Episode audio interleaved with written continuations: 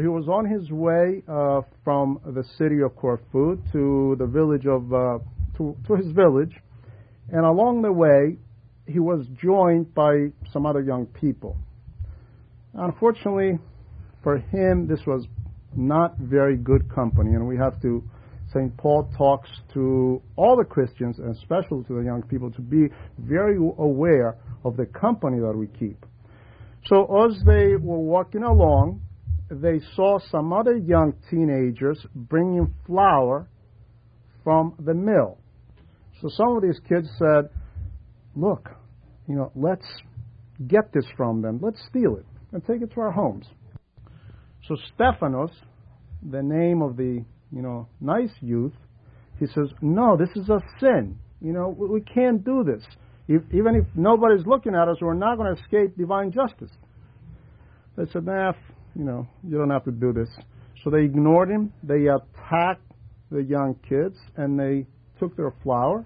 And of course, the other young boys, they went home and they told the parents who called the chief of police, you know, and uh, he called the troopers. And after a little while, the only one apprehended was Stephanos. He explained to them that I didn't do this.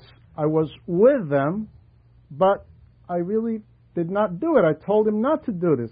And they said, Yeah, right. You see? So, unfortunately, sometimes we are labeled according to the people that we are with. So the next day, there's court, and uh, he's found guilty. And they give him, now this is 1530. Uh, this is, you know, Corfu is under Venice, Venetian rule. And they give him a choice uh, to either cut his hands off or take his eyes out. Anyway, he said, well, uh, he was devastated, of course, but at least if I have my hands, I'll be able to do something, beg, you know, I'll do something. So he said, okay, take my eyes out. So totally devastated, uh, along with his mother, they took the long way to go to this miraculous icon of the church in this village in Cassiopeia. There was a some cells there for monks, and one of the caretaker monks gave them a place to stay. And during the night, his mother was exhausted. She fell asleep right away. Stephanos also slept, and then he had some kind of a vision. Actually, he felt some hands touching him. And he opened his eyes, and he sees this woman dressed in gold, in gold vestments, this bright woman in front of him, touches his eyes, and then she disappears. And instantly, he begins to see lights, he begins to see candles in the church. He, you know, he says, Mom, Mom, I can see. Go back to sleep. You're just dreaming. Go back to sleep. Mom, I can really see.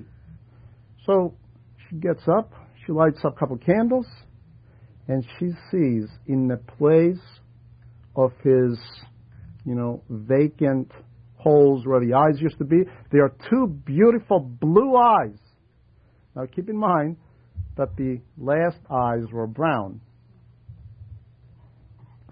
They rung the bells. This was a great miracle.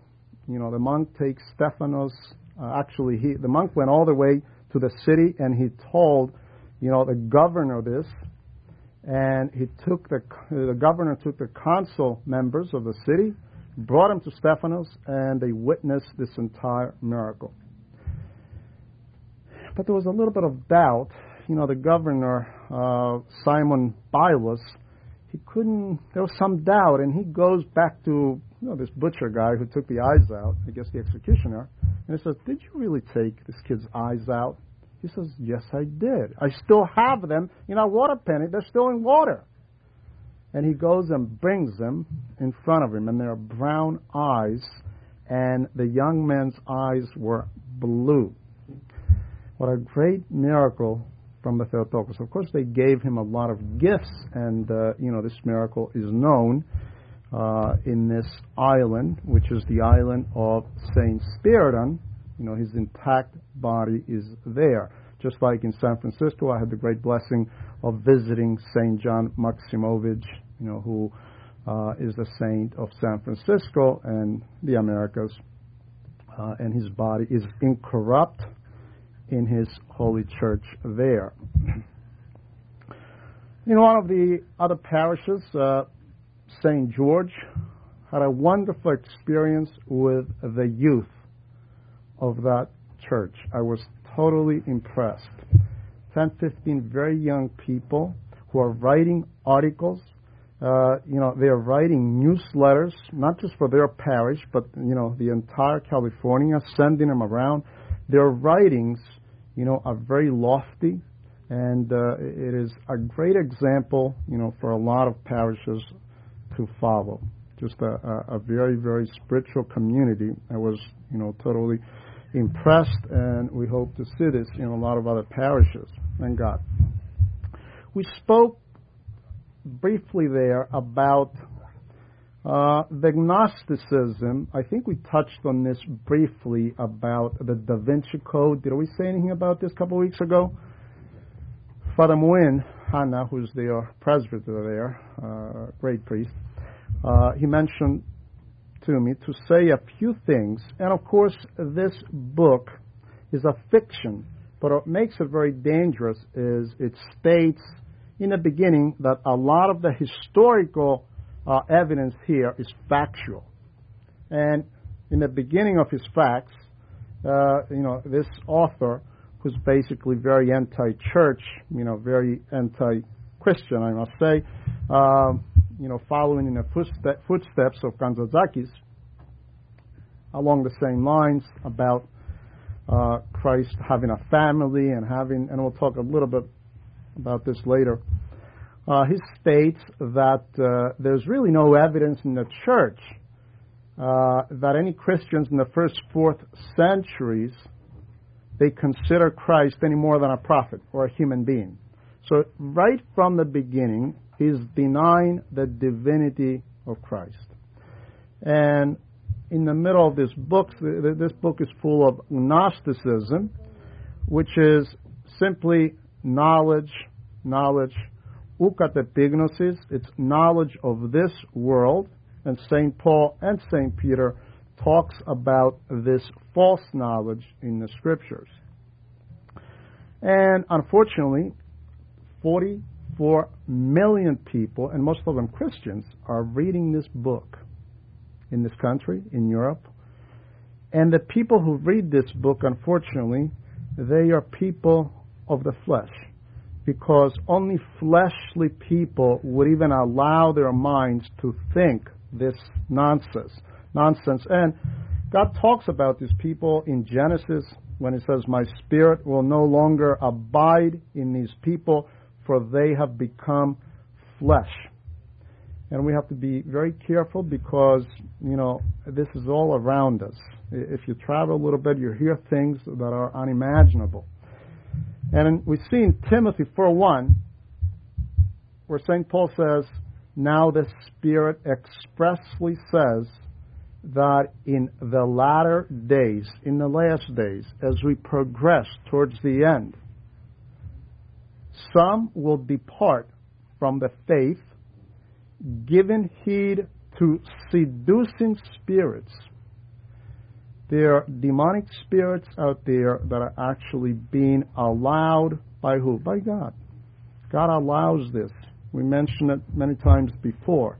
God gives people over to a spirit of falsehood because they desire a false lifestyle seducing spirits and doctrines of devils having their conscience seared with a hot iron. So basically, what happens is when we stop being spiritual people and we only become people of ethics, good, nice people, good, goody two shoes people, you know, that kind of thing. You know, eventually that does not help us because if we don't have the Spirit of God, we will be deceived. You'll be surprised how many Greek Orthodox follow this new Jezebel called Vassula. Anybody heard of that name?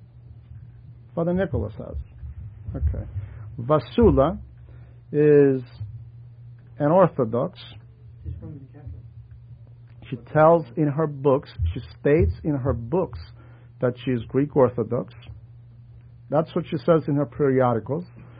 She states in her books that she had a Greek Orthodox baptism, and this is how she deceives people. Of course, she's Catholic. She she totally accepts the Pope, and she wants to unite both faiths. She wants Orthodoxy to surrender to the Pope, but she calls herself in her writings Greek Orthodox. Vassula, Christ appeared to her and told her that your name is going to be Vassula, not your baptismal name. I forget that name.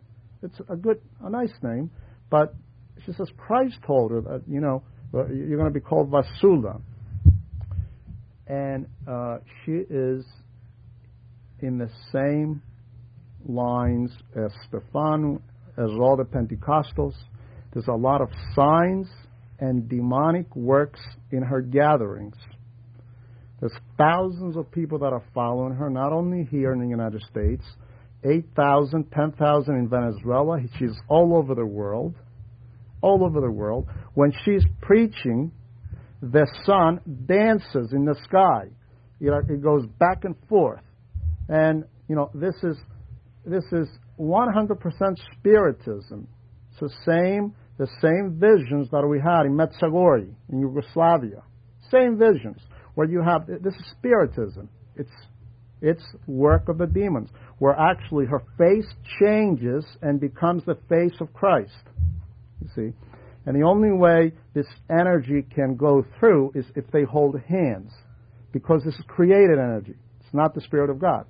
But you see, if we don't have, if we don't have a little bit of knowledge, if we're not close to a spiritual father, if we are marginal orthodox, we will definitely be deceived. This is what's coming, and this is very prevalent. So, you know, this is when I was in Los Angeles, she was speaking, and there was hundreds of people, hundreds of Greek Orthodox, you know, around her. There, there are dozens of circles in large cities that are, holding Bible studies. Okay and most of them are Greek Orthodox because of the name Vassula. Uh, I guess she was born from Greek parents in Egypt. So these are the things that we are talking about. We do need to know doctrine. We, de- we do need to know, you know, to discern because, you know, without this small discernment, we will have great difficulty. So heresy is not something innocuous. When, you know, when uh, the Da Vinci Code is full of heresy, this is not seen by all these millions of Christians who are reading this book, a bestseller, translated in 22 languages, along with Harry Potter and all these different occultic books heresy is an invention, an innovation of demons, and the Holy Spirit cannot be present in heretical factions. You know, the teachings of heresy are carnal, human, and demonic. So sometimes we hear people who are marginal Orthodox, and sometimes not only lay people, you know, even priests they state that well we're almost we're, they're almost like us. You know we're we're almost the same. Oh we believe in Christ you believe in Christ you know uh, we believe in the Trinity. We're almost the same. Unfortunately when we speak like this this is a pathetic position. When we come to this pathetic position rather this shows that we have stopped, we stop having a relationship with the Orthodox Church of the saints, the martyrs, and the apostles. So when, when Saint Gregory the theologian, 1600 years ago, 1700 years ago, was stating that anybody who does not accept the Theotokos, anyone who does not accept the Virgin Mary as Theotokos is separated from God. So he caught a lot of the reformers centuries before.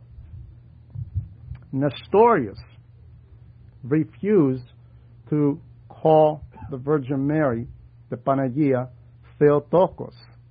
He wanted to call her Christotokos. He was separated from God. Today we'll concentrate a little bit more on the ever virginity of the Theotokos, which was never doubted by the church, except in a couple of cases, for the first 1600 years. And as we mentioned, you know, if we can trust the Cappadocian fathers, the Nicene fathers, if we can trust St. Athanasius to filter the books of the New Testament, because many Gnostic books, Apocrypha Gospels were floating around, if we can trust him and his contemporary saintly fathers to give us the New Testament, because the church gave us the New Testament, if we can trust them to give us the New Testament, then how can we not trust them when they all use the term Theotokos? Our church fathers state that that term, Theotokos, the birth giver of God, it actually encompasses the entire the entire plan of God. It encompasses God's divine economy. Because if we get used to this term, the Theotokos, it's not a difficult word. You know, we have many Greek words in the English vocabulary. You know, everybody can say baklava and uh, gyros. You know, Theotokos. This term is very powerful because it leaves no question whatsoever about this child of Bethlehem that we sing about in Christmas carols. It leaves no doubt whatsoever about the Jesus of Nazareth. No doubt. Who is the child of the Holy Night? The child of Bethlehem? Well, if his mother is defined and called the Theotokos, the birth giver of God, then her son is God. So even a not a 10 year old or a 9 year old, but a 5 year old child knows who Christ is. Christ is God. Because his mother is the Theotokos, the birth giver of God. And not the mother of God. In Greek, that's Theometor. And mother of the Lord is Kyriotokos. And St. Paul expl- uh, explains this and expresses this beautifully, actually, the Holy Spirit through St. Paul, in 3 Timothy 16. St. Paul says, without any doubt, great is the mystery of Eusebia in Greek. And Eusebia is godliness, and Eusebia was another name of Christianity. So St. Paul is stating that the mystery of Christianity is great, without any doubt. And what is this mystery? God, the second person of the Holy Trinity, God was manifested in the flesh, justified in the Spirit. What justified Christ? How was he justified in the Spirit? He was justified during Pentecost when the Holy Spirit came. And he was seen by angels. And as we mentioned through these classes, the angels are very much indebted to the Theotokos and to the humans in general because this was the first time that they saw that God was Trinity, and this was the first time that they saw God in Jesus Christ. God was manifested, He appeared in the flesh. So the term Theotokos is a very beloved Orthodox term and a great antiseptic, a great spiritual antibiotic against the contamination of the anti Christian teachings. And when we keep this teaching constantly in our Sunday school programs, even if the kids are two, three, four, five years old, Christ is God. Who's Jesus Christ? Christ is God. This is going to be the greatest temptations of the days to come. You know, the divinity of Christ is going to be modeled. One of the verses that most of the Protestants and a lot of the non Orthodox trip on is the verse that states that, and Joseph knew her not till she had brought forth her firstborn son. Okay. In other words, the way they interpret it is Joseph, and this is what it means Joseph had no relations with her till she had brought forth her firstborn son. So they use this verse to say, you see, it says here that he had no relations with her before Christ was born, which means that he must have had relations after. But why are they assuming here? How can they assume? They don't assume in any other verses. When we say, uh, you know, uh, we call the Virgin Mary the Theotokos, they'll ask you, where is that in the Scriptures? Well, where is it in the Scriptures that it says that he had relations with her afterwards? It doesn't say that. But you see, they use what is advantageous to support their blasphemy and heresy.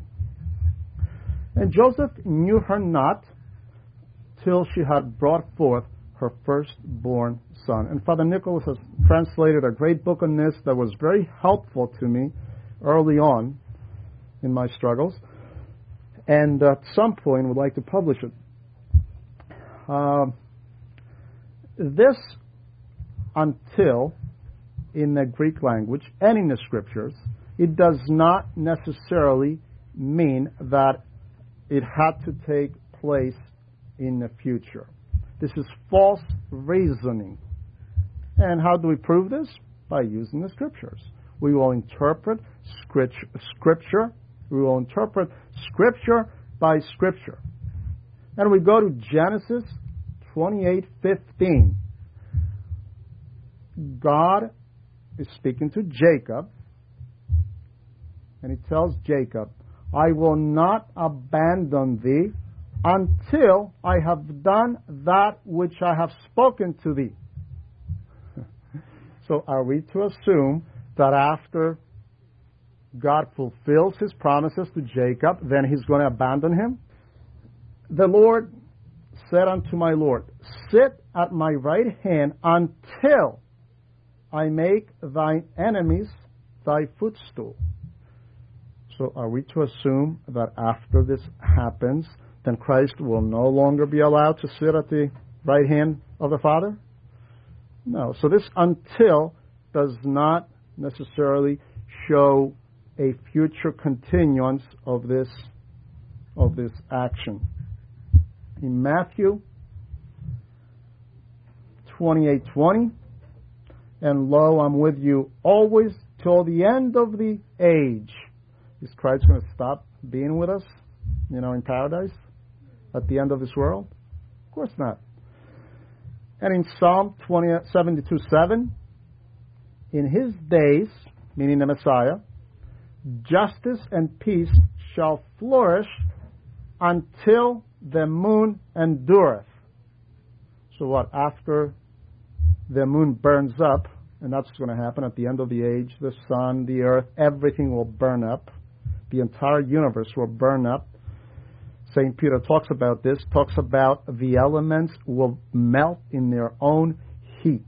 And Father Athanasius Mitilinaios, he interprets and he states that the nuclear energy enclosed in the elements of the universe will be unleashed and the whole universe will actually burn up like a torch. It'll melt in heat and it will become the kingdom of God.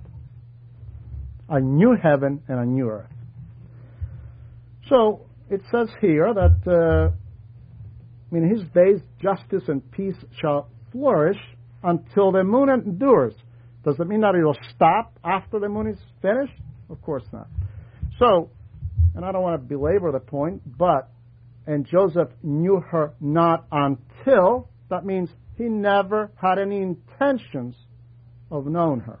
If Christ is her firstborn son, well, that means that she also has other ones. Okay. But we cannot assume these things. Uh, because the scripture does not say their firstborn son. You see, if they if if they had other children together, then the scripture would say their firstborn son, if they were husband and wife. Uh, it states her firstborn son.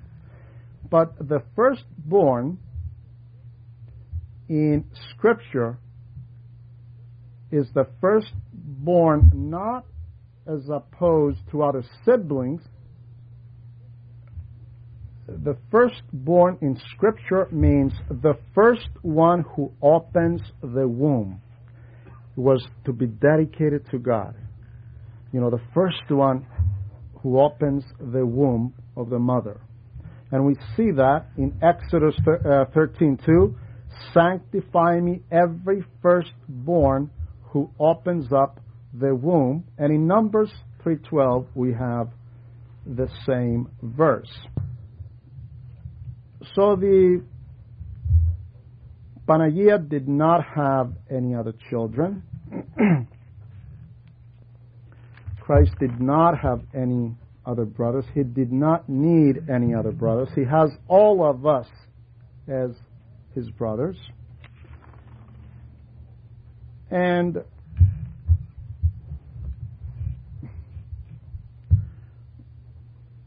in the Greek, the word adelphos, because again, a lot of the non-Orthodox, they read the scriptures, and because they take scriptures out of context and without the help of the church, they read in Mark 3.32, in Matthew 12.47, in Luke 8.21, that the brothers of Jesus came to see him, his mother and his brothers. So automatically they assume that the Panagia had other children.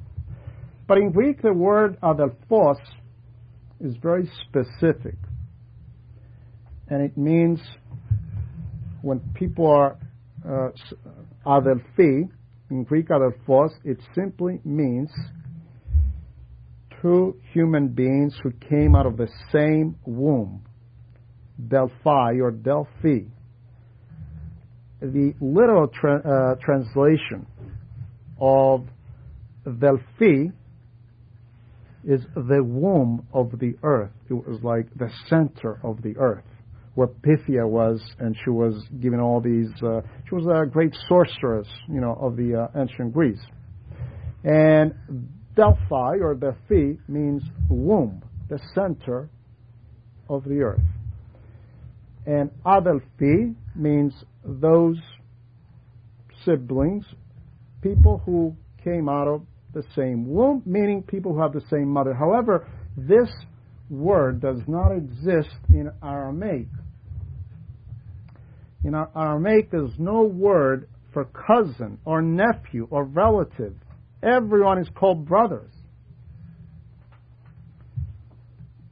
We see this when in Genesis 3:18 Abraham has a discussion with his nephew Lot. What happens their servants are increasing and they are beginning to having some kind of disagreements between the servants. And Abraham, being the uncle, he tells his nephew, look, let's not you know, uh, affect our love for each other. Let's separate. Choose whichever area you want. I go the one way, you go the other, so we can keep our friendship and our love. And Lot took, you know, the very, very fertile plain of Sodom. You see, where Abraham stayed in the mountains.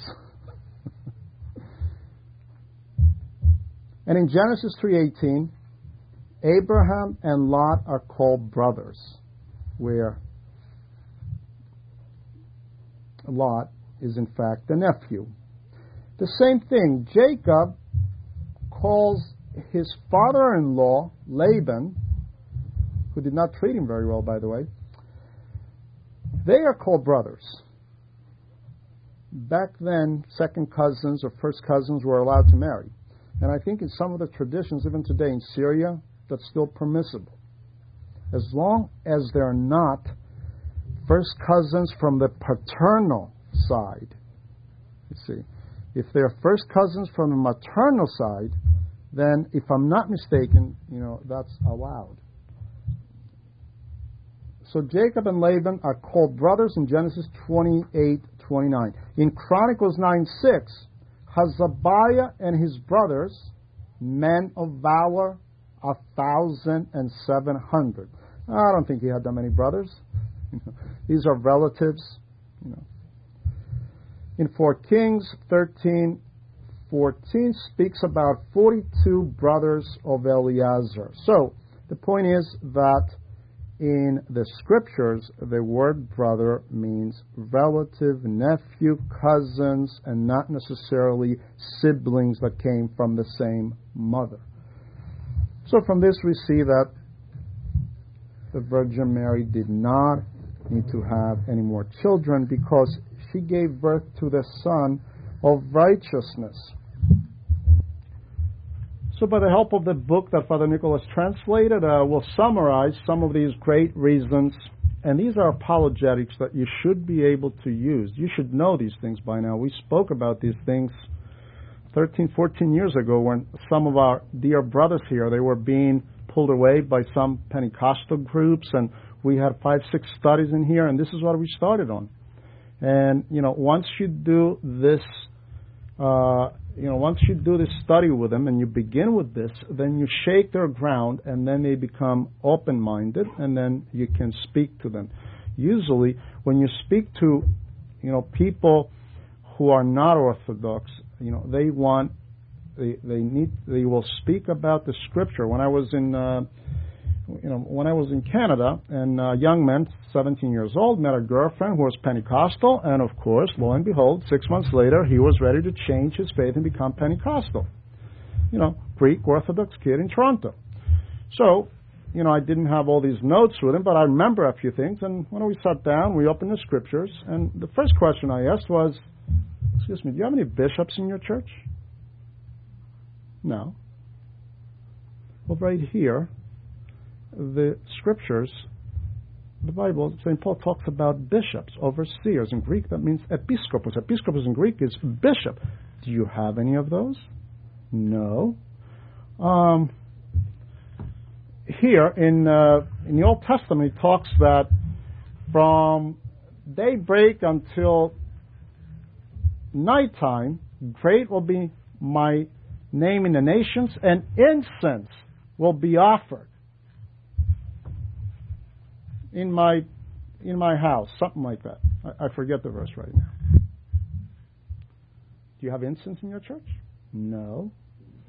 So you just basically point out six, seven, eight, nine, ten things that they don't have, and you say, well, there's something missing. You want to hear more? And then you begin to talk, okay? And you don't spend more than an hour, an hour and a half. It's a mistake to stay there for hours. You spend an hour, then you go back, prepare a little bit more, have a second meeting. You know, it is a mistake. Some, uh, you know, Greek fellow in Greece, he went in the home of uh, two Jehovah Witnesses who were listening, and he spent nine hours at the first meeting. And the wife said, "Tell this guy not to ever show up again. Get rid of this guy." Well, you go, you spend an hour, an hour and a half, and say, "Thank you. This was enough for now. I'll leave." So let's summarize some of these reasons.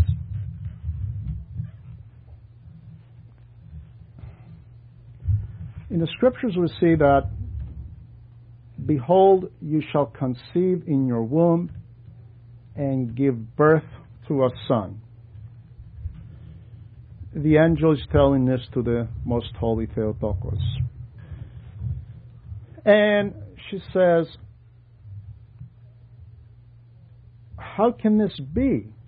How shall this be? For I know no men. Now remember, she's in a home of Joseph. If she was truly betrothed and soon to be married to Joseph, what would be, you know, the logical train of thought?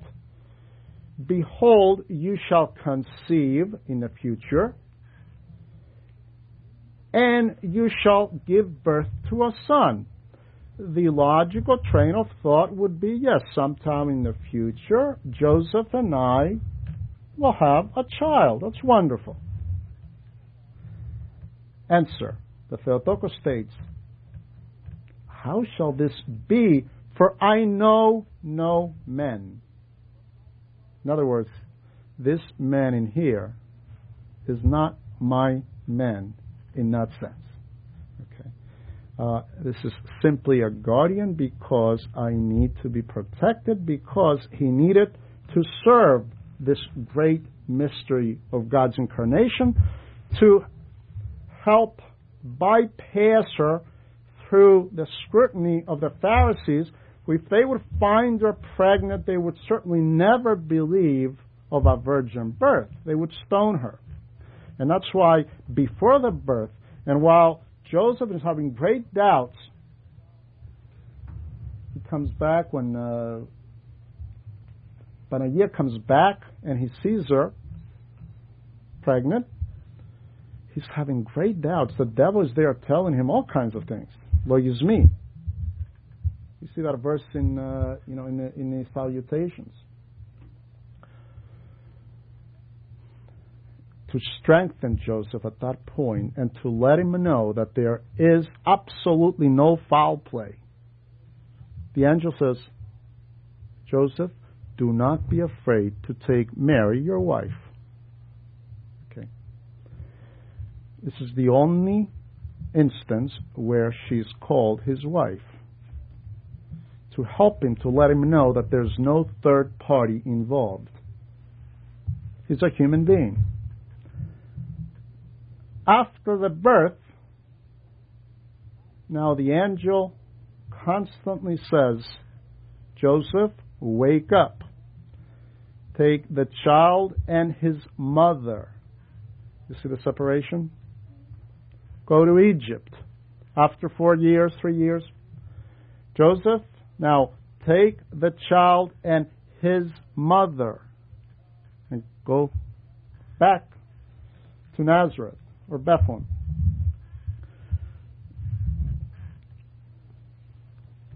And St. John of Chrysostom brings up this very argument.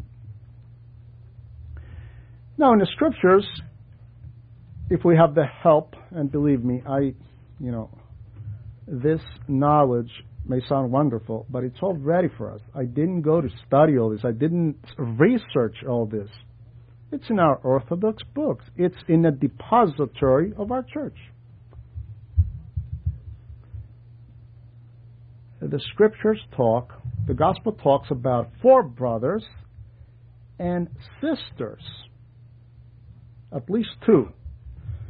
But for those who know ancient Greek, the word base is used instead of amphotere. If there were only two, the word would be amphotere. If it's more than two, then it's base. So there's at least three sisters and four brothers. Now, if we really want to use a little bit of logic, and we'll use a little logic from time to time, and say, look, uh, seven children, and we don't see any of them born before the 12th year of Christ. You remember when he was going to the temple, they were going to the temple, there was a feast day of Skinopia. I believe. And they are going to the feast. There was the children always ran up front, and Joseph and the Theotokos thought, well, he's running along with the rest of the children, hundreds of children running ahead. Three days later, they found him in the temple. In this whole conversation, there's no mention about any other children. So here, since they are they're easily assumed things, we can also assume that if the scripture says that there are no other children up to this point, then uh, if there were any other children, they must have been born after the 12th year of Christ. Christ was crucified at the age of 33. Um, 33 at his crucifixion.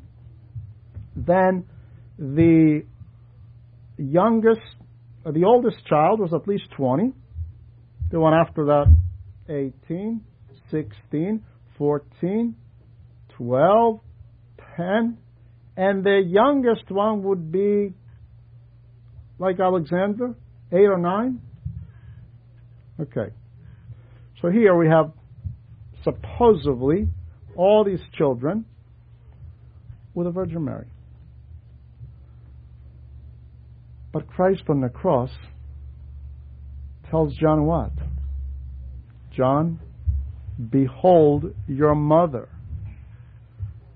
Go and live with John. What would happen to all these children?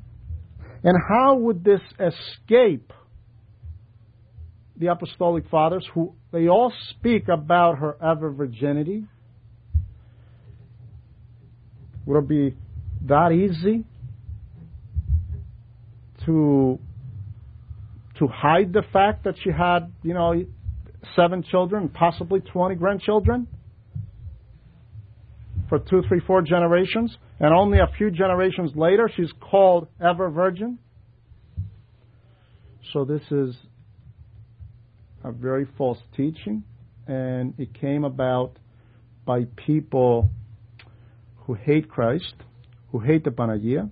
And the first one, the first ones to mention these blasphemies for obvious reason was those of the synagogue, who to this day they use profanities that I, we will not repeat for the Theotokos and Christ, for obvious reasons.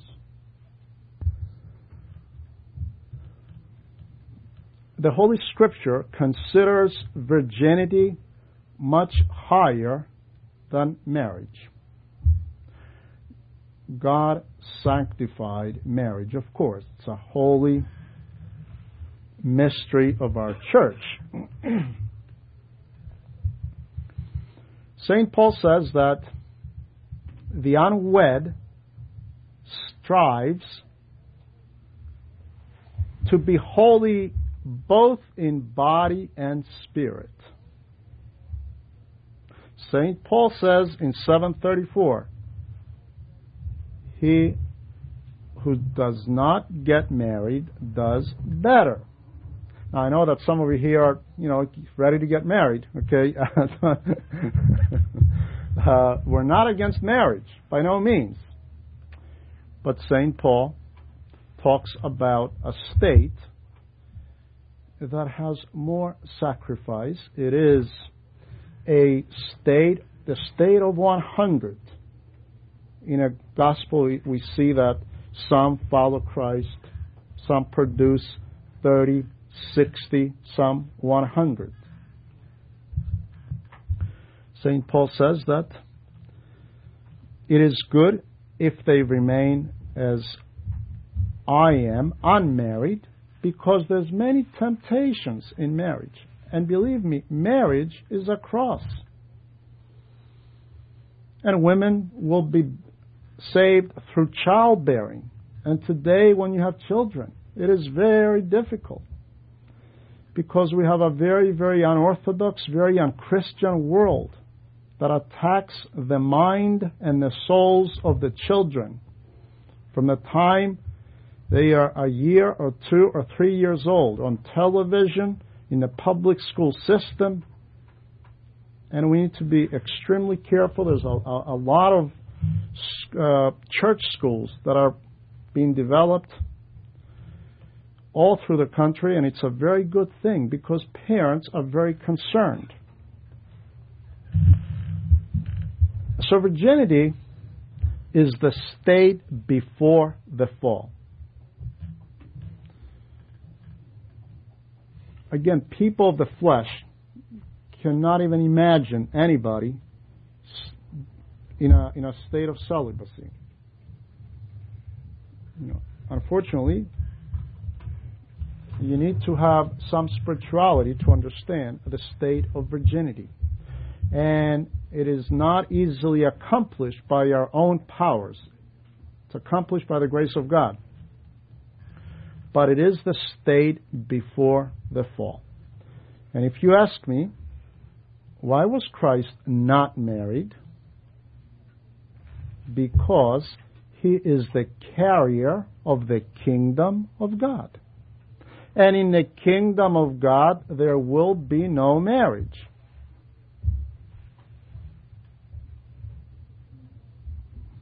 Remember, I think it was the Sadducees or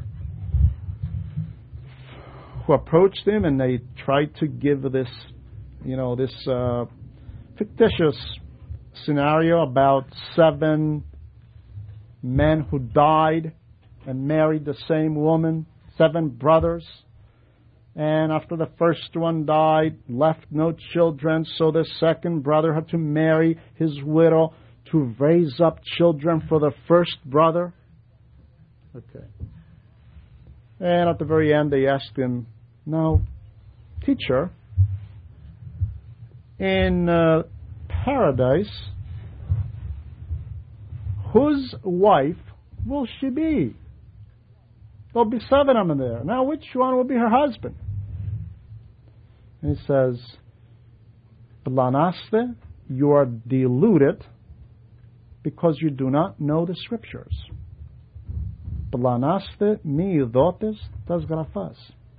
And that's what happens when we do not know, we, we don't have a decent knowledge of the scriptures, it's easy to be deceived. And he says, In the kingdom of God, there will be no marriage. So, the monastics have this special grace of the New Testament, the grace of the Panagia, of the ever virgin, because she is the Tichos, the fortress of the virgins. She is the guardian of the virgins. She's the guardian of the holy mountain. And this is one of the gifts most beloved by Christ and the Theotokos. It's not just, it's not a gift, it's actually a virtue. A gift is something that's given to us. You know, like the gift of priesthood, something that's given to us. We don't have to do anything. Baptism, it's given to us. We don't have to do anything to be baptized. But virginity is a virtue. It takes our obedience, our work, and the grace of God. That's what constitutes a virtue. And it's a great virtue. And the Panagia, the most holy Theotokos, she is the ever virgin, the fortress of all virgins, of all monastics. And as we mentioned in the 44th Psalm, she is leading thousands of virgins to the virginal king, her son, Christ our God. I was just wondering, um, you found in the translation from the Aramaic to English um, that there was a problem with the brothers and sisters with cousins and things like that. Did you find anything with the word until, like even in the Hebrew language from, from the Old Testament and then for the, the New Testament, like you were saying how um, uh, in the beginning when the Virgin Mary, well, all the different examples when you said how it was until, and then we assumed that the grace of God would leave after that point in time?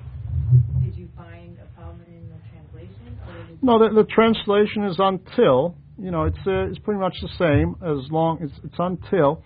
And again, I think last week or the week before I mentioned that uh, you know uh, Christ said in in the Greek menunye menunye. Uh, the Greek word Christ did not was not speaking in Greek. Christ was speaking in, in Aramaic.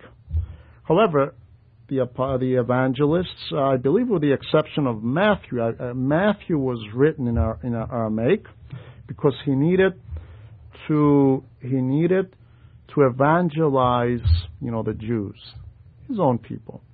The other gospels were written in the original Greek, so they were not really written, you know, in the Aramaic. So they were not translations. Now the Septuagint is a translation, you know, from the 70, which is also God inspired. And the Septuagint was used by St. Paul and the apostles in the early church, and not, you know, the, uh, the Hebraic text. So, uh, yeah, I mentioned, I simply mentioned a number of verses that states that the word until, it does not necessarily mean that if something didn't happen up to then, it must necessarily happen afterwards. Just like in uh, in the ark uh, after the flood, when when the waters began to go down, you know, after a few months, uh, you know, the ark was floating around. So Noah thought, well, let's send a crow out to see what happens. If the crow doesn't come back, that's a good sign. That means it found places to stay. Well, most likely it found a lot of food floating on the water. So it never came back. You know, and it says the crow did not come back until the waters receded. It never came back. Where the dove came back because the dove could not sit on anything unclean. The dove looked around said, uh, There's nothing I can put my feet here. So comes back to the ark. And that's why the dove is symbolic of the Holy Spirit. And that's why when Christ, when he was throwing the objects of the merchants, he was taking them and throwing them on the floor, uh, overturning tables, when he came to the doves, he didn't touch them because they were symbolic of the Holy Spirit. And he told the merchants, Take your doves.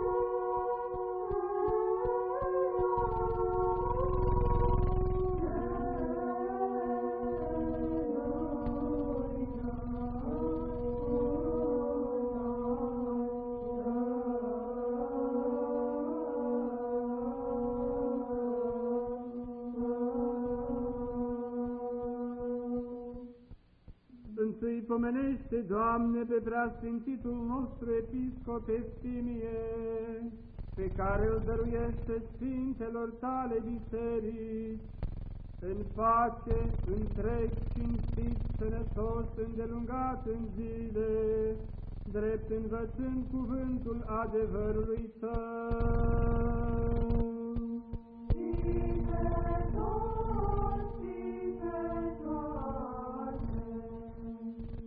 Ne dă nouă cu o gură și o inimă a slăvi și a cânta prea cinstitul și de mare cuvință numele Tău, al Tatălui și al Fiului și al Sfântului Duh, acum și pururea și în vecii vecilor.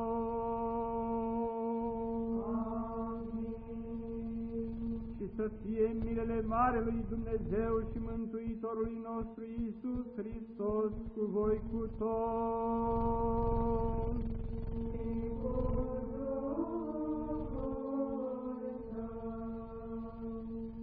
Pe toți Sfinții pomenindu-i iară și iară cu pace Domnului să ne rugăm. Doamne,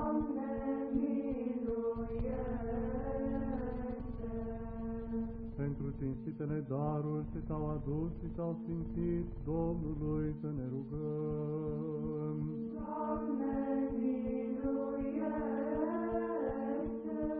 Ca iubitorul de oameni Dumnezeul nostru, cel ce le-a primit pe dânsele în Sfântul cel mai presus de ceruri și duhovnicescul său de într-un miros de bună mireasmă duhovnicească, să ne trimită nouă Dumnezeescul har și darul Sfântului Duh să ne rugăm. Doamne,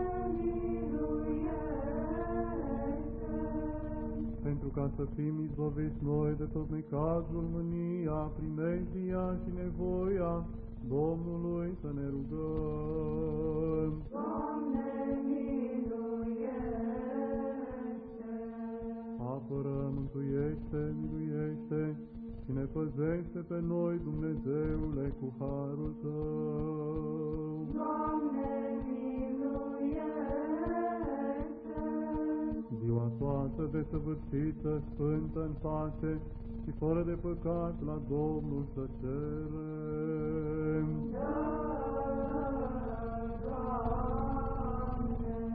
Înger de pace, credincios, îndreptător, păzitor al sufletelor și al trupurilor noastre, la Domnul să cerem.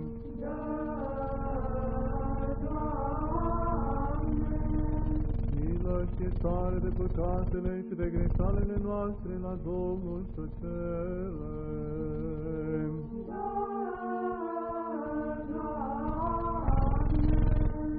Cealaltă vreme a vieții noastre, în pace și într-o pocăință au săvârșit la Domnul să cerem.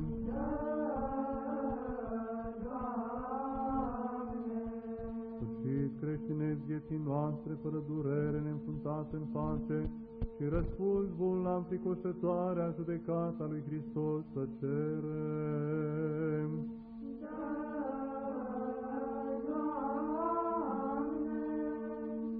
Unitatea credinței și împărtășirea Sfântului Duh cel pe noi înșine și unii pe alții și toată viața noastră lui Hristos Dumnezeu să o dăm.